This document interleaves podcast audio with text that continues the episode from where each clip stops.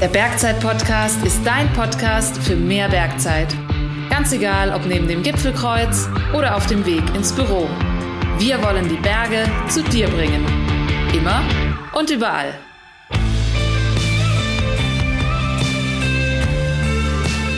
Servus zusammen. Ich bin Jan und ich freue mich richtig, dass du wieder dabei bist bei einer neuen Beratungsfolge des Bergzeit-Podcast.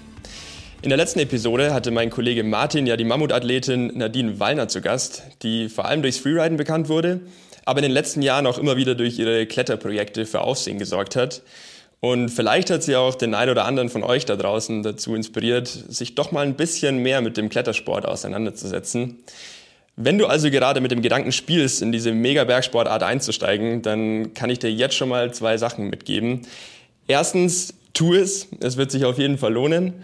Und zweitens, achte aber unbedingt darauf, dass du einen sicheren und passenden Einstieg findest, weil nur dann kannst du wirklich nachhaltig Spaß haben beim Klettern. Und genau um diesen Einstieg in die Welt des Kletterns soll es heute gehen. Und dafür habe ich natürlich wieder einen Experten an meiner Seite, nämlich den Stefan Rehm aus unserem Magazinteam. Servus Stefan, schön, dass du dabei bist. Hallo Jan, schön, dass ich dabei sein darf. Vielleicht einfach ganz kurz für unsere Zuhörer. Ich muss die Situation mal schildern. Wir sitzen uns hier gegenüber und Stefan musste gerade etwas grinsen bei der Aufforderung, äh, tu es, du wirst es auf gar keinen Fall bereuen.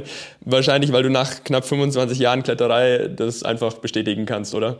Ja, da ist tatsächlich schwer, was anderes zu sagen. Also ich klettere mit sehr viel Leidenschaft und Begeisterung, sehr lange in verschiedensten Konstellationen. Und insofern kann ich auch nur jedem empfehlen, ausprobieren lohnt sich. Jetzt kletterst du ja nicht nur selbst und gibst seit elf Jahren auch Kurse über den DAV sondern du schraubst tatsächlich auch Routen.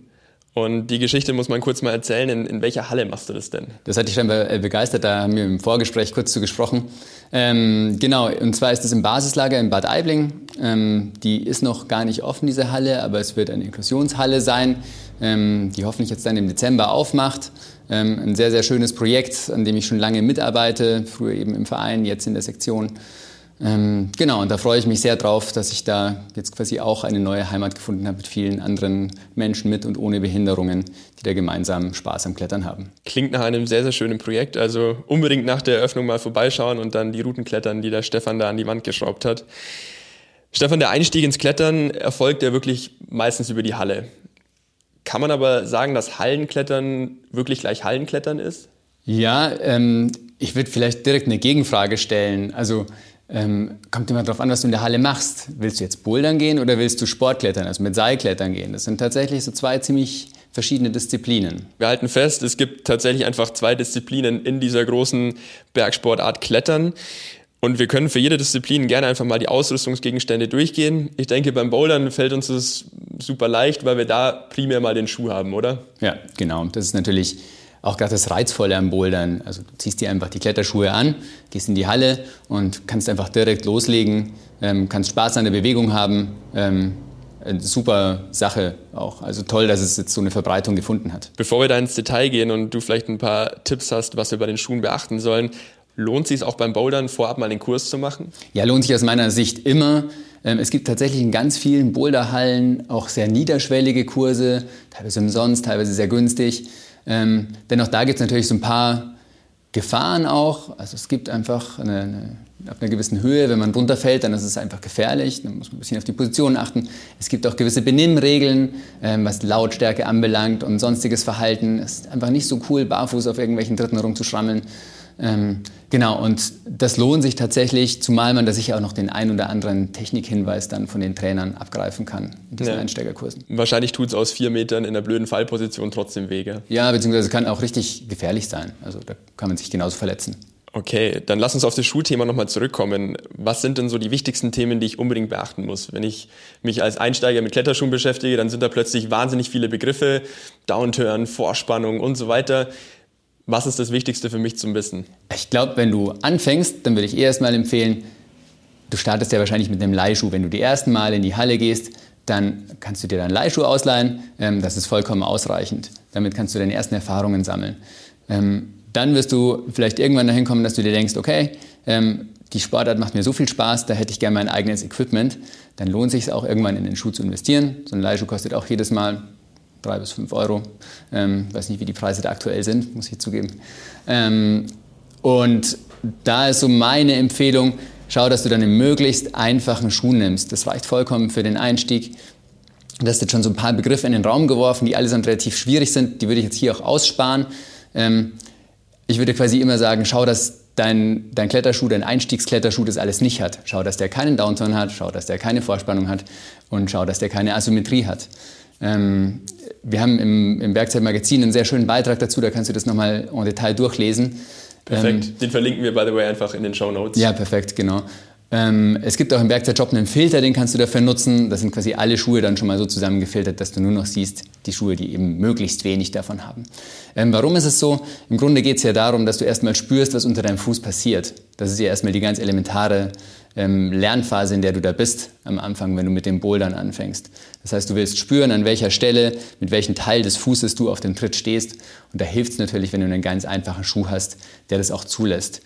Ähm, das ist ein bisschen Geschmackssache. Ich würde auch immer empfehlen, fürs Bouldern tendenziell eher einen weicheren Schuh zu wählen. Also Scarpa hat es jetzt vor kurzem gemacht mit dem ähm, Veloce, der tatsächlich auch sehr neutral gehalten ist, aber eine relativ weiche, dünne Sohle hat, mhm. sodass du wirklich gut merkst, was unter deinem Fuß passiert. Das ist so ein bisschen mein persönlicher Tipp, gerade im modernen Bouldern, wo du oft auf großem Volumen stehst, auf großen runden Tritten. Da ist es natürlich angenehm, genau zu wissen, was unter deinem Fuß los ist. Jetzt hast du ja schon gesagt, wenn ich nach einer gewissen Zeit merke, okay, es macht mir Spaß und ich investiere in den eigenen Schuh, dann stelle ich mir natürlich zwangsweise auch die Frage, kann ich den Schuh dann auch direkt gleich fürs Sportklettern verwenden? Wenn wir uns da die Unterschiede anschauen, gibt es die Unterschiede und sind die jetzt für mich als Einsteiger auch erstmal relevant?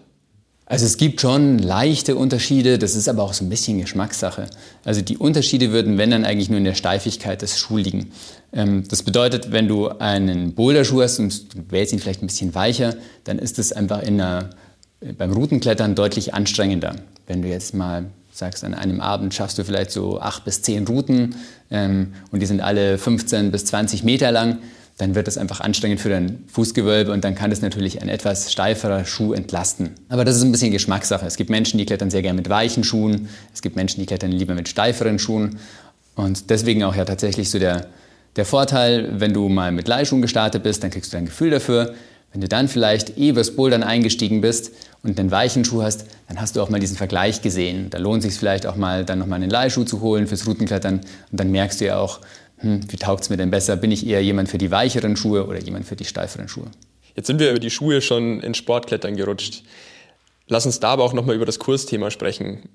Reicht es, wenn ich mich da einfach selber informiere oder sagst du, nee, beim Sportklettern ist ein Kurs wirklich absolut Pflicht? Also aus meiner Sicht ist es absolut Pflicht, weil wir reden ja nochmal über ein ganz anderes Gefahrenpotenzial. Wir klettern ja nicht nur irgendwie vier Meter über dem Boden mit Weichbodenmatte drunter, sondern wir klettern plötzlich einfach 15 Meter über dem Boden ähm, und das ist tatsächlich eine potenziell lebensbedrohliche Umgebung, wo einfach ähm, wenig Fehlertoleranz besteht. Das heißt, da sollte jeder, der da unterwegs ist, aus meiner Sicht auch wissen, was er tut. Und dazu gehört immer eine fundierte Ausbildung.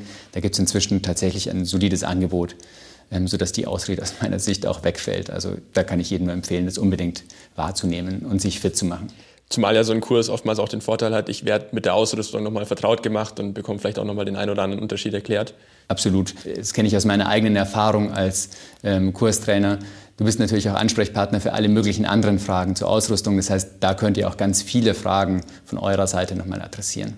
Jetzt ist ja so als nächster Ausrüstungsgegenstand der Gurt wahrscheinlich relativ relevant. Wenn ich da von der großen Auswahl stehe, was muss ich unbedingt beachten? Geht es rein über die Größe? Sind aber auch so Sachen wie Gewicht und so weiter jetzt schon relevant für mich? Ähm, nee, tatsächlich ist das Wichtigste im Gurt eigentlich, dass er gut passt. Sicher ist er ohnehin, also alle St. Ausrüstung ist persönliche Schutzausrüstung und damit zertifiziert. Insofern, das ist nichts, worüber du dir Gedanken machen musst. Das Wichtigste ist, dass der Gurt dann einfach so passt, dass daraus keine neue Gefahr entsteht, dass er nicht zu locker ist. Das ist tatsächlich bei, bei der Hüftschlaufe ein großes Thema. Ähm, das lernst du dann natürlich auch beim Partnercheck. Das heißt, dass der Gurt oben so verschließbar ist, dass der Hüftkamm da nicht drüber rutschen kann. Das ist tatsächlich sehr wichtig. Und genauso die Beinschlaufen, dass die Beinschlaufen einfach nicht zu eng und nicht zu locker sitzen. Für den Einstieg ist wahrscheinlich das einfachste ein Dreischnallengurt. Es gibt ja verschiedene Modelle, aber beim Dreischnallengurt kannst du ähm, sowohl die Beinschlaufen als auch die Hüftschlaufe verstellen. Ähm, damit bist du sehr flexibel. Also auch wenn du in den Klettersteig gehen willst, hast du damit schon den passenden Gurt. Für Menschen, die vielleicht eine, eine, ein bisschen mehr Bauchansatz haben oder eine speziellere Körperform, kann tatsächlich auch ein Vierschnallengurt spannend sein. Das bedeutet, dass man auch an der Hüftschnalle zwei Gurte hat und es damit noch mal ein bisschen besser dort einstellen kann. Ähm, theoretisch ein paar Gramm schwerer, aber ich weiß nicht, ob die paar Gramm tatsächlich dann noch wirklich ins Gewicht fallen. Also halten wir fest, dass vor allem für den Einstieg das Komfortthema deutlich wichtiger ist, weil ich ab und zu mal in einem Gurt sitze, mal ein Sturztraining mache, als jetzt vielleicht die paar Gramm, die ich mir mit einer, mit einer Unisize-Größe spare, die sich dann nicht mehr verstellen lässt, oder? Also gibt es bestimmt auch andere Perspektiven zu, aber ich finde ja, ich finde das Gewichtsthema ist tatsächlich ein, ein sehr spezielles Thema, das nicht im Einstiegsbereich zu suchen äh, ist. Lass uns mal über ein vielleicht etwas kritisches Ausrüstungsteil sprechen, nämlich das Sicherungsgerät. Auch da gibt es wahnsinnig viele Fachbegriffe. Vielleicht schaffen wir es ja, ohne enorm ins Detail zu gehen, mal so ein bisschen Licht ins Dunkel zu bringen. Was sind manuelle Sicherungsgeräte, Halbautomaten, Vollautomaten und so weiter. Was hat es damit auf sich? Ja, da gibt es im Großen und Ganzen drei verschiedene Kategorien. Es gibt tatsächlich ähm, die Tuber, ähm, die einfach über die, vor allem über die Handbremskraft ähm, gesteuert werden. Das heißt, da habt ihr keine Bremskraftverstärkung drin, anders als bei den anderen beiden Klassen. Das sind die Autotuber. Ähm, da habt ihr eine Bremskraftverstärkung. Ähm, und die ähm, Halbautomaten, da gibt es jeweils ein blockierendes Teil. Ähm, das dann mit blockiert. Aber wichtig, der Impuls muss auch immer tatsächlich von der Bremshand kommen an der Stelle. Das heißt, Bremshandprinzip muss immer gelten. Inzwischen haben sich tatsächlich so im Hallenbereich vor allem Autotuber und Halbautomaten durchgesetzt. Ähm, genau, in manchen Kursen wird am Anfang noch ein klein bisschen mit, ähm, mit Tubern gearbeitet. Es gibt eine ganz umfangreiche Diskussion dazu. Ich glaube, die hat jetzt an der Stelle nichts verloren, aber es gab einen sehr guten Artikel in der Berg und Steigen dazu mal. Ähm, wichtig ist tatsächlich, dass man das Prinzip in dem Kurs gut verstanden hat. Also was muss die Bremshand immer machen? Wie muss ich damit umgehen? Das ist tatsächlich der elementare Teil und ich muss mit meinem Sicherungsgerät umgehen können. Auch das ist wahnsinnig wichtig. Also es nützt mir nichts, wenn ich das beste Sicherungsgerät habe und ich kann es nicht bedienen. Hast du da eine ganz klare Modellempfehlung, wo du sagst, ich würde immer damit sichern? Nein, äh, im Gegenteil. Äh, ich würde es quasi umdrehen. Ich würde sagen, du musst tatsächlich immer genau das Modell finden, das zu dir passt. Ähm, auch da würde ich sagen, wenn du jetzt eh einen Kurs machst, dann frag unbedingt den Kursleiter, hey, hast du vielleicht noch ein anderes Sicherungsgerät da, das ich ausprobieren kann? Das ist tatsächlich sehr gut, dann lernst du noch was anderes kennen. Es gibt tatsächlich auch spezielle Kurse, die sich lohnen, wo du verschiedene Sicherungsgeräte mal durchprobieren kannst. Also frag da in deiner Halle nach, ob da die Möglichkeit besteht, dass du das mal ausprobieren kannst. Es gibt vielleicht, das kann man schon sagen, so bestimmte Sachen, die sich ausschließen. Für Linkshänder und Grigri schwierig. Aber ansonsten ist es tatsächlich ein sehr starker persönlicher Liegefaktor, ähm, den man am besten ausprobieren sollte. Zu guter Letzt, ich meine, durch das Sicherungsgerät läuft dann das Seil. Klar, auch da stellt sich die Frage, ab wann brauche ich wirklich mein eigenes Seil oder tut es auch da der Verleih oder vielleicht das von meinem Kletterpartner.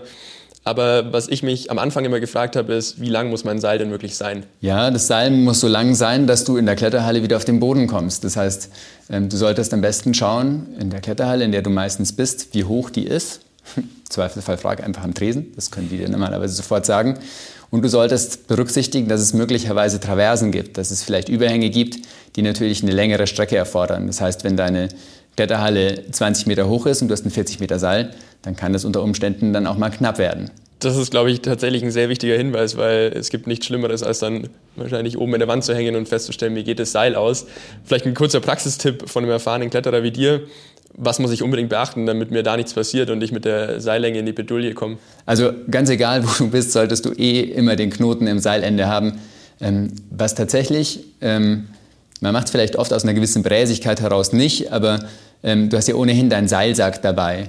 Und das heißt, es ist wirklich das Geringste, einen ordentlichen Knoten am Seilsack festzumachen, ähm, dass es da gesichert ist. Und dass dir auf keinen Fall das Seil irgendwie durchrutschen kann.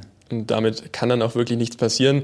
Das waren jetzt in sehr, sehr kurzer Zeit eine Menge Infos. Und damit auch du dieses Mal alle wichtigen Tipps von Stefan quasi auf dem Servierteller kompakt zusammengefasst bekommst, kommt hier wieder unser Bergwissen zum Mitnehmen. Bergwissen zum Mitnehmen. Erstens. Für einen sicheren Einstieg in Sportklettern ist ein Kurs eigentlich Pflicht. Außer du hast natürlich schon erfahrene Kletterbuddies an deiner Seite, die dir das nötige Wissen vermitteln können. In einem Kurs lernst du nicht nur die wichtigsten Sicherungs- und Klettertechniken, sondern hast auch die Möglichkeit, direkt verschiedene Ausrüstungsgegenstände zu testen. Auch beim Bouldern kann ein Kurs durchaus sinnvoll sein, um direkt mit den richtigen Grundlagen durchzustarten. Zweitens. Sowohl bei deinem ersten Paar Kletterschuh als auch bei deinem ersten eigenen Gurt solltest du den Fokus eher auf die richtige Größe und Komfort anstatt rein auf die Performance legen. Ein paar Gramm Gewichtsunterschied wirst du zu Beginn nicht merken, einen drückenden Schuh oder einen schlecht sitzenden Gurt aber definitiv schon. Übrigens hat mir Stefan noch einen Trick verraten, um die passende Schuhform für dich auszuwählen. Schaue dafür einfach von oben auf deinen Fuß herab und vergleiche die Form mit der Bauweise des Kletterschuhs aus der exakt gleichen Perspektive. Drittens. Probiere verschiedene Sicherungsgeräte aus und teste, welches Handling sich für dich am angenehmsten anfühlt. Hast du deinen Favoriten? Denke an die Kompatibilität mit deinem Seil. Die Seillänge passt du einfach entsprechend an die Höhe der Routen in deiner Stammhalle an. Wichtig dabei, kalkuliere unbedingt Überhänge und Traversen mit ein. Stefan, ich sage vielen Dank für deine Zeit und Expertise. Es war mir eine Freude, dass du heute mit dabei warst. Ja, vielen Dank, dass ich dabei sein durfte. Ich bin sehr gespannt, welches Thema wir da als nächstes machen. Da hätten wir, glaube ich, über jeden einzelnen Bereich nochmal sehr viel länger sprechen können. Ähm, vielen Dank, hat mir sehr viel Spaß gemacht. Danke dir. Und solltest du noch weitere Fragen, Wünsche oder Anmerkungen zu dieser Folge mit Stefan haben, dann melde dich gern bei uns, egal ob über die diversen Social-Media-Kanäle von Bergzeit oder per Mail. Und ansonsten hörst du hier in zwei Wochen wieder meinen Kollegen Martin. Der hat sich während einer Live-Aufnahme auf dem Stripsenjochhaus im Wilden Kaiser mit dem Bergsteigerpaar Ines Papert und Luca Lindic unterhalten. Da lohnt es sich auf jeden Fall wieder reinzuhören.